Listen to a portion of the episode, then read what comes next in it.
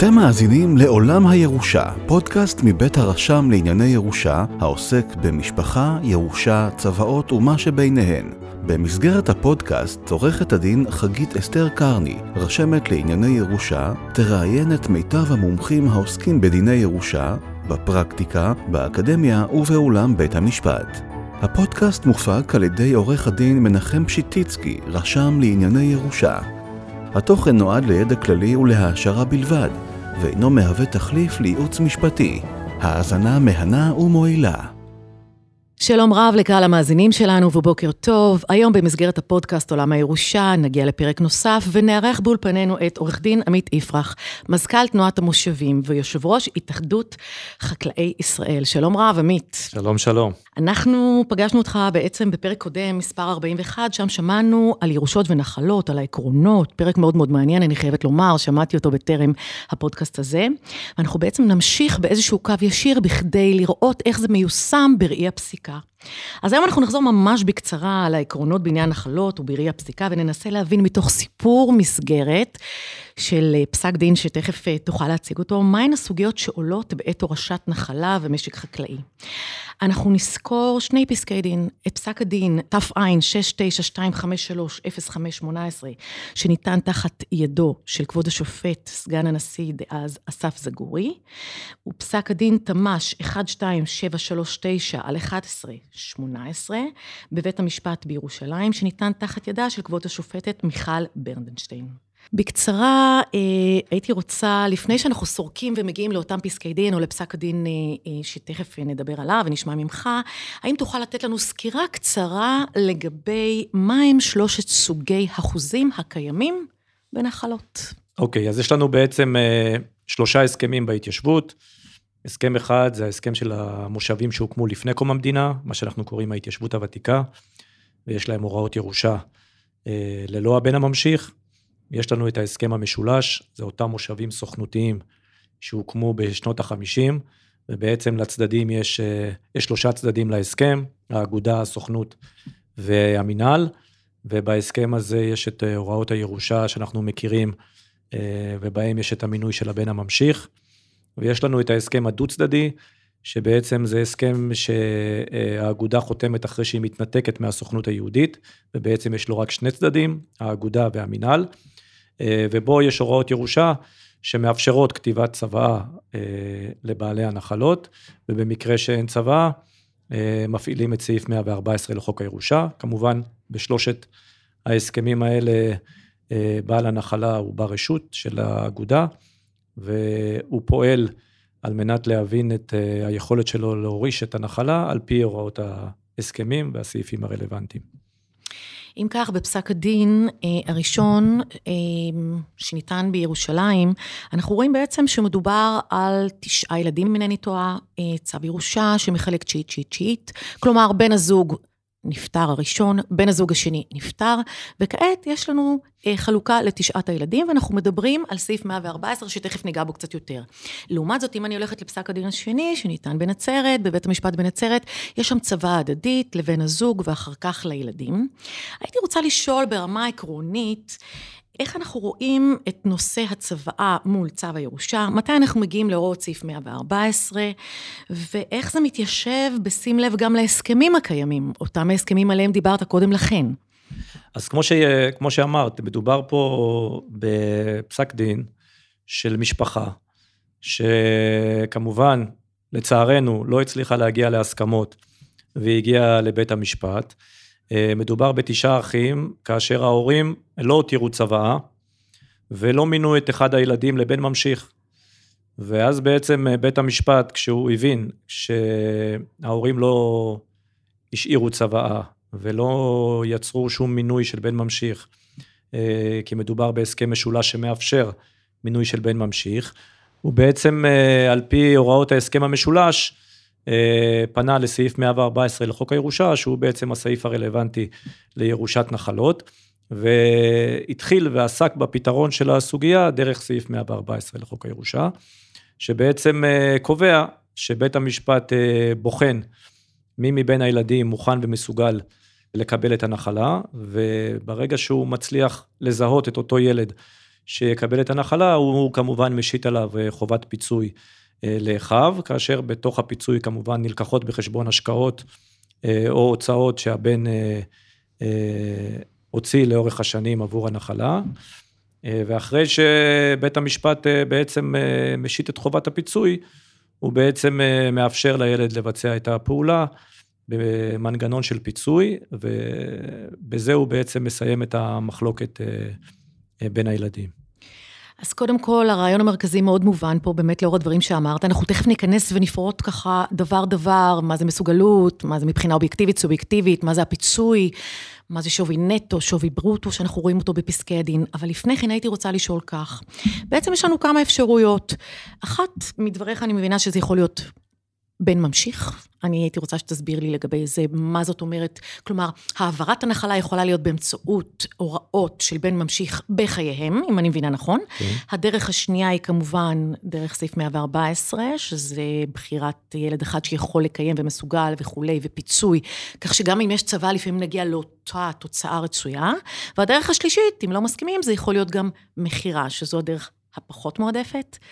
איזשהו הסבר תיתן לנו כן, לעניין הזה. כמו, ש, כמו, ש, כמו שראינו ב, במקרה שלפנינו, אה, להורים הייתה את האפשרות, בגלל שמדובר בהסכם משולש, הייתה להם את האפשרות למנות בן ממשיך, שזה בעצם פעולה שההורים מבצעים בחייהם. הם ממנים את הבן באגודה, בסוכנות, הסוכנות מעבירה רישום למינהל, ובעצם עוד בחייהם הם קובעים את היורש של הנחלה אחרי ששני בני הזוג נפטרים. ובעצם המינוי הזה אה, הוא מינוי בלתי חוזר, שמשתכלל אחרי מות שני ההורים, ובעצם הבן נכנס בנעלי ההורים ומקבל את הנחלה אה, ללא צורך בצוואה אה, וללא חובת פיצוי. כשהמצב הרצוי באמת שהכל הושלם, נכון? כל הרישומים... לגמרי. התנאי לזה שבאמת המינוי יהיה תקף ומושלם, הוא, הוא העובדה שבאמת כל התחנות מולאו והבן אה, נרשם בכל התחנות שהמינוי מחייב, וכמובן שהוא נחתם על ידי שני ההורים, ובעצם אה, ברגע שמולאו התנאים, המינוי הוא בלתי חוזר ותקף. האפשרות השנייה היא בעצם האפשרות של הצוואה, שההורים אה, יכולים לרשום צוואה, ובצוואה כמובן לקבוע את הוראות ירושת הנחלה, אם זה לילד אחד בכפוף לפיצוי, אם זה לילד אחד בכפוף לפיצוי אחר מהעיזבון שקיים להורים, אבל בעצם להורים קיימת האפשרות לבצע, אה, להורות אה, כמובן בכפוף לזה שזה מתכתב עם הוראות המינהל, אבל בעצם הם יכולים לקבוע בצבא למי מהילדים המשק הזה יעבור. ובמקרה שלנו, במקרה שהם לא עושים לא את המינוי, ולא את הצבא, אז בעצם על פי הוראות ההסכם נשאר להם רק סעיף 114 לחוק הירושה, וזה המצב שהם נקלעו אליו האחים בסוגיה הזו. כשהם בעצם צריכים להגיע לאיזושהי הסכמה, מי אותו בן או בת, יורש, יורשת, שייקח עליו את האחריות אה, לנהל את המשק, ותכף נדבר על מה זה לנהל את המשק, וכמובן יפצה את אותם יורשים שאמורים לקבל את החלק שלהם, אלא אם כן הם יסתלקו. הם גם יכולים בעצם להסתלק לטובתו בלי לדרוש שום דבר, אבל אנחנו לא נדבר כרגע על הנושא הזה, אנחנו נצמד יותר אל פסק הדין. אנחנו נראה בעצם שאותם אה, יורשים היו אמורים להגיע לאיזשהו הסכם, לא הגיעו לאיזשהו הסכם, ובאמת, מתי בית משפט נכנס לתוך הנושא הזה? למה מגיעים בעצם לבית המשפט? תראי, תמיד אה, אנחנו מקווים ומנסים לדחוף את המשפחות, כמובן, להגיע להסכמים בין האחים, טרם ההגעה לבית משפט, כמובן ההגעה לבית משפט היא גם אירוע כלכלי כבד לאחים ולנתבע ולתובעים, אבל היא גם משבר משפחתי מאוד מאוד קשה אה, שנוצר בתוך המשפחה וקשה מאוד להתאושש, ולכן כמובן שתמיד עדיף להגיע להסכמות בין האחים או טרם ההגעה לבית משפט. לצערי במקרה הזה האח התעקש לאורך השנים אה, לדחות את הקץ ולנסות אה, לא להגיע להסכמות עם האחים, עד שלאחים אה, בעצם, אפשר להגיד, לא נותרה ברירה, והם פנו לבית המשפט על מנת בעצם אה, להורות לו להפעיל את סעיף 114 לחוק הירושה, על מנת להגיע למצב שבו הבן משלם את הפיצוי. וברגע שבעצם הם הגישו את התביעה, והבן לא שילם עד עכשיו את הפיצוי הדרוש, בעצם בית המשפט התחיל לבחון את הסוגיה, יש את הטענות של הבן המקדמיות, שהוא לא היה אמור לשלם כי הוא מונה כבן ממשיך. בית המשפט, כמובן דיברנו על זה, ראה שלא היה פה מינוי שהושלם, ולכן אין פה מה לדבר על בן ממשיך שמנטרל את הצורך לפצות. ואז הולכים לראשה לפי סעיף 114, ואז- לחוק הירושה. ואז בעצם הלכו לסעיף 114 לחוק הירושה, ואז בית המשפט התחיל לפרק את הסעיף אה, לחלקים, על מנת באמת לייצר את אותו מדרג, גם בין האחים וגם בסוגיית הפיצוי, בכדי להגיע לפתרון שהוא יהיה הפתרון הטוב ביותר אה, במקרה הזה.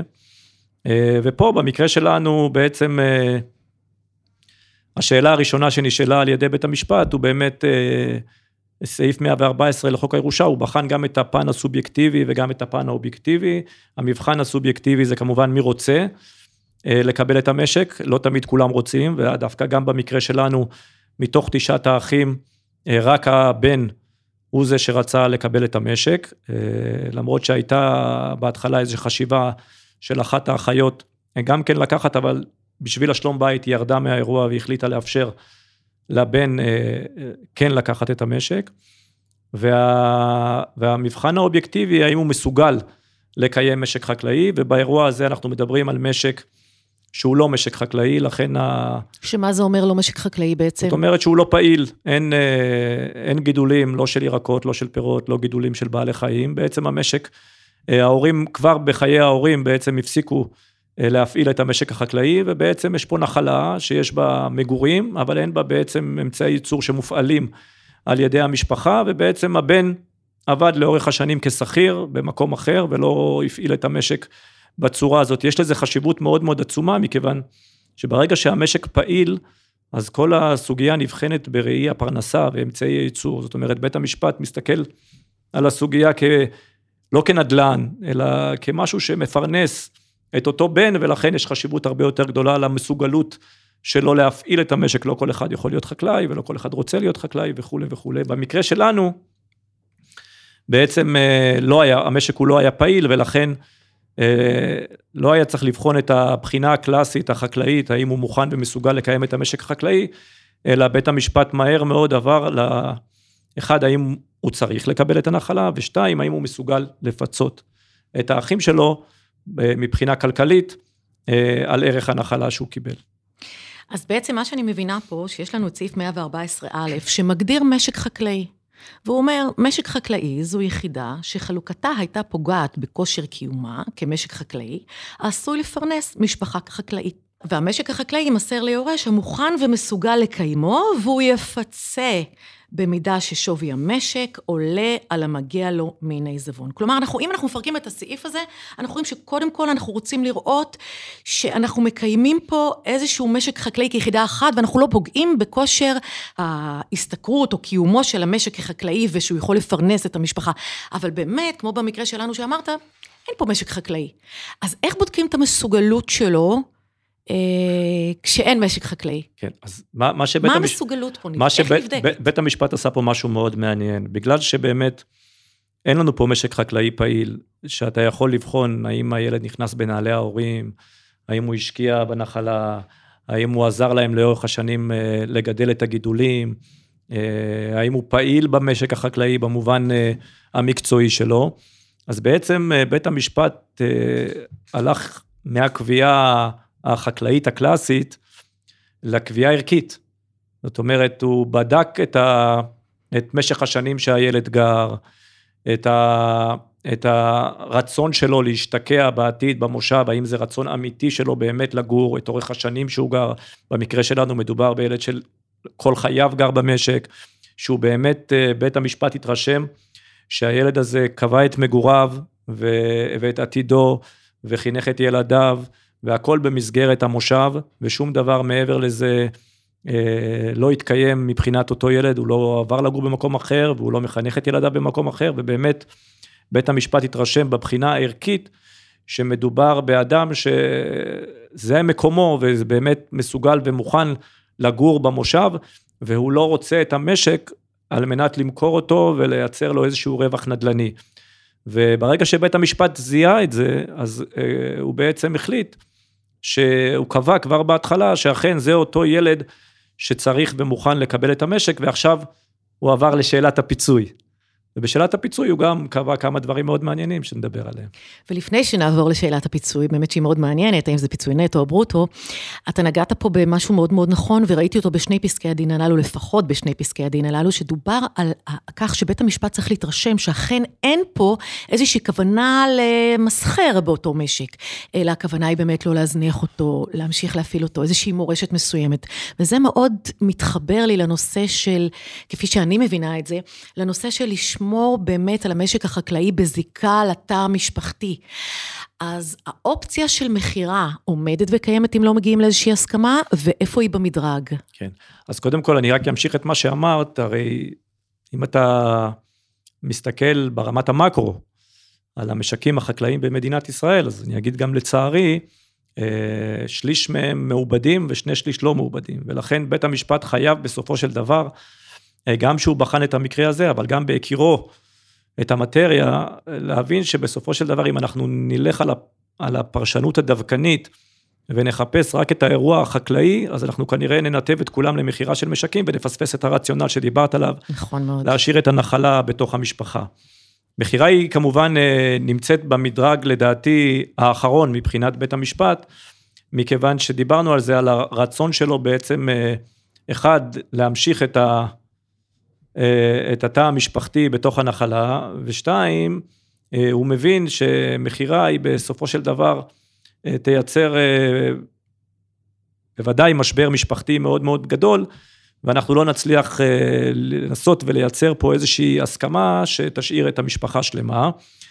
כמובן שבית המשפט שוקל גם את העניין הזה של להשאיר את ה... משק בתוך התא המשפחתי, אבל כמובן שהוא תמיד חייב לשמור מצד שני על הזכויות של האחים שלא מקבלים, כי אני לא רואה מצב שבית המשפט יעדיף בכל מקרה אה, להשאיר את המשק אצל בן שלא יכול לפצות בכלל. זאת אומרת, יש פה איזשהו איזון בין הצורך להשאיר לבן את הנחלה מצד אחד, מצד שני, אתה לא יכול לבטל לחלוטין את הזכויות של הילדים נכון לפיצוי, כי אתה בעצם גם פה מפספס, כי אם אתה תלך לכיוון שבו אתה תגיד שאני בכל מחיר שוקל רק את השיקול של להשאיר את המשק בתוך המשפחה, אז אה, אולי אתה תשאיר את המשק אצל הבן, אבל סביר להניח ששאר האחים יצאו מאוד מתוסכלים וממורמרים, ולא תהיה פה באמת משפחה, ולכן אה, בית המשפט פה, בהמשך, כשהוא נגע בסוגיית הפיצוי, הוא גם את זה לקח בחשבון ו... ובנה איזשהו מודל שהוא נכון מבחינתנו. שזה מאוד מעניין, שבעצם אנחנו רואים שאחד הדברים החשובים הוא שמירה על התא המשפחתי, אמנם בגבולות היכולת ובגבולות של כל מה שאתה מתאר לנו, ועכשיו אני מגיעה בעצם לשאלה הבאה, שהיא מתבקשת. מה בעצם אותו פיצוי? מה זה אומר פיצוי? אוקיי, יש תשעה ילדים, אחד הוא אותו הנבחר, בית המשפט השתכנע מאוד שהוא זה שצריך להמשיך לתפעל את המשק, אם זה חקלאי או לא חקלאי, אבל כרגע הוא גם צריך לפצות את השאר. איך הוא מפצה אותם? איך קובעים את אותו פיצוי? האם הוא צריך לפצות אותם ולקזז מתוך זה איזה שהם מיסים, תשלומים שהוא שילם, חובות שהוא שילם אולי על המשק, הוצאות שהיו על המשק, שתוך כדי המגורים הוא באמת שילם כדי שלא יהיו חובות. מה זה אומר נטו ומה זה אומר ברוטו? אז קודם כל, בית המשפט כמובן אין לו את הכלים לשופטת, במקרה שלנו, לקבוע מה ערך הנחלה.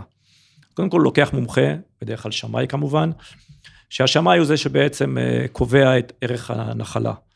אה, בכדי שנוכל לדעת ולהבין על מה אנחנו בעצם מדברים, איזה סדר גודל של פיצוי, איזה סדר גודל של ערך מתנה, על מנת שבית המשפט יוכל לקבל את התמונה המלאה, גם של היכולת הכלכלית של המפצה, וגם מה בעצם חלקם של המפוצים. אה, במקרה שלנו נבחר שמאי, שהוא גם היה שמאי שמוסכם על הצדדים וגם מקובל על בית המשפט כמומחה. הוא קבע את ערך הנחלה, מה שנקרא את ערך השוק. יש את ערך השוק, בכמה תימכר הנחלה, במידה ויוציאו אותה למכירה היום. זה מה שאנחנו קוראים הערך ברוטו. ויש את הערך שבעצם הוא ערך נטו, שהוא שוויה של הנחלה, לאחר שמנקים ממנה את המיסים שהיו משולמים במידה והנחלה הייתה נמכרת. יש פה דמי הסכמה, דמי שבח ו- וכן הלאה וכן הלאה. אה, וגם יש פה את ה, כמובן את העניין של ההשקעות.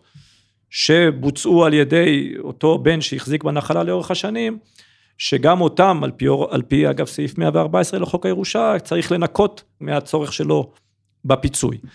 אה, ובעצם אה, אה, תמיד הרי נשאלת השאלה, כשמגיעים לסוגיה של הפיצוי, האם צריך באמת לשלם את הערך המלא של הנחלה, את ערך הברוטו, או באמת לשלם את הפיצוי נטו ופה בית המשפט גם כן הלך ובחן את הסוגיה מתוך ההבנה שהרציונל יהיה כזה שהקביעה שלו תאפשר בסופו של דבר, אחד במקרה הזה, את היכולת של הבן להמשיך ולגור בנחלה, ושתיים, בראייה קצת יותר רחבה, שאם הוא לא יפסוק אה, פיצוי כזה שיאפשר, הוא כנראה גם יכול לגרום בסופו של דבר ברמת המקרו לתופעה שיהיה קשה מאוד ליותר ויותר ילדים שמקבלים את הנחלות, לפצות את האחים שלהם.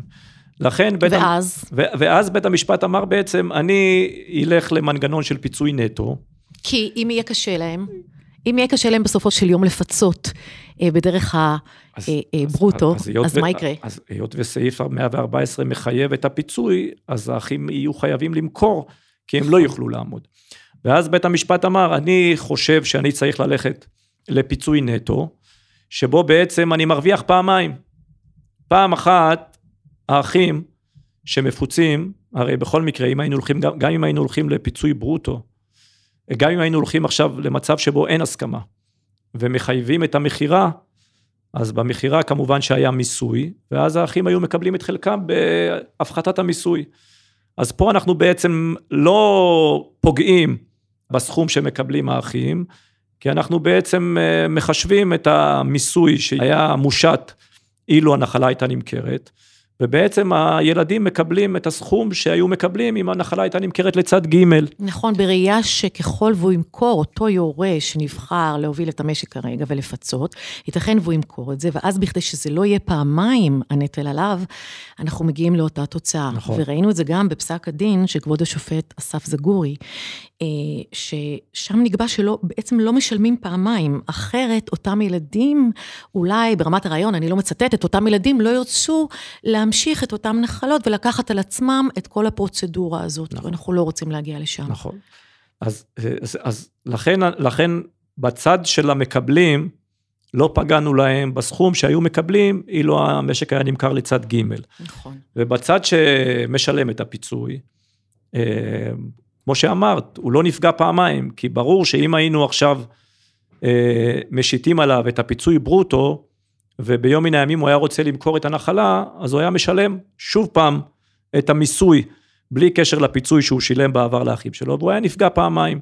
ולכן פה אנחנו גם מרוויחים את העובדה שאנחנו מקלים על גובה הפיצוי של האח המפצה, כי כמובן שבפיצוי נטו הסכומים הם יותר ריאליים ויותר קל לפצות. גם לא פוגעים באחים שהם בסופו של דבר מקבלים את אותו סכום, אילו זה היה נמכר לצד ג', וגם משאירים את הנחלה בסופו של דבר אצל בן משפחה, והיא לא נמכרת החוצה לצד ג'. ולכן בית המשפט אה, טוב עשה, שקבע שהפיצויים במסגרת הסכמים בין האחים יהיו פיצויים נטו ולא פיצוי ברוטו, ואני חושב שזה גם מסמן כיוון להרבה מאוד משפחות שנמצאות בתוך האירועים האלה של המחלוקות, והם טרם הגיעו לבית משפט והם רבים על גובה הפיצוי, אז שידעו שיש קביעות בפסקי הדין, שהפיצוי צריך להיות נטו, זה יצמצם אה, בהרבה מאוד מקרים את המחלוקות ויוכל להביא להסכמות עוד לפני שיגישו תביעות. זה מעניין מאוד, ובכדי לסגור את סיפור המסגרת, בפסק הדין 12739 על 1118, מה נקבע בפסק הדין? אז בעצם אה, בית המשפט, אה, קודם כל, מהר מאוד הבין שמי שצריך לקבל את הנחלה זה הבן, והוא החליט שהוא זה שעל פי סעיף 114 מוכן ומסוגל לקיים את המשק. אחרי זה הוא בחן את היכולת הכלכלית שלו, האם הוא יוכל לפצות את, ה, את האחים שלו. הילד אגב, אה, מבחינה כלכלית, אה, לא בן אדם שיכול לפצות על פניו את, ה, את האחים שלו, אה, בגלל היכולת התפרנסות שלו. ובכל זאת, בית המשפט, שוב פעם, המשיך באותו קו ורציונל של לנסות ולהתעקש להשאיר את הנחלה בתוך המשפחה. אה, קבע קודם כל את הפיצוי שהוא פיצוי נטו, כמובן הוא הפחית את ההשקעות של הבן שהיו לאורך השנים, תשלומי דמי חכירה, אה, הוא שילם לבית האבות של האב, הוא סעד את האב אגב אה, לאחר מות האם, ובסופו של דבר קבע את, ה, את גובה הפיצוי, והוא גם נתן לבן פרק זמן של ארבעה חודשים לגייס את סכום הפיצוי ובעצם להעביר אותו לאחים שלו. והוא קבע שאם במידה והאח לא יעמוד בהתחייבות שהוא לקח על עצמיו לפצות את האחים שלו, אז אנחנו נחזור בעצם לנקודה שלא רצינו להגיע אליה. מכירה? שהמשק ילך לכינוס ויימכר, ואז הפיצוי יחולק בין תשעת האחים. מעניין מאוד. עורך הדין עמית יפרח, מזכ"ל תנועת המושבים ויושב ראש התאחדות חקלאי ישראל, אני מאוד מאוד מודה לך על הנושא שבעצם הפכת אותו להרבה יותר פשוט בעיניי, ואני בטוחה שגם בעיני מי שישמע את הפודקאסט הזה. הנושא הכל כך מורכב הזה נשמע לי לרגע מאוד פשוט ומאוד ברור ונהיר. אני מאוד מאוד מודה לך על כך, מאוד היה לנו מעניין, ותודה רבה. תודה רבה. תודה שהייתם איתנו בעוד פרק של עולם הירושה, פודקאסט מבית הרשם לענייני ירושה, העוסק במשפחה, ירושה, צוואות ומה שביניהם. אתם מוזמנים להאזין לנו בכל אפליקציית פודקאסטים שאתם אוהבים. להתראות בפרקים הבאים.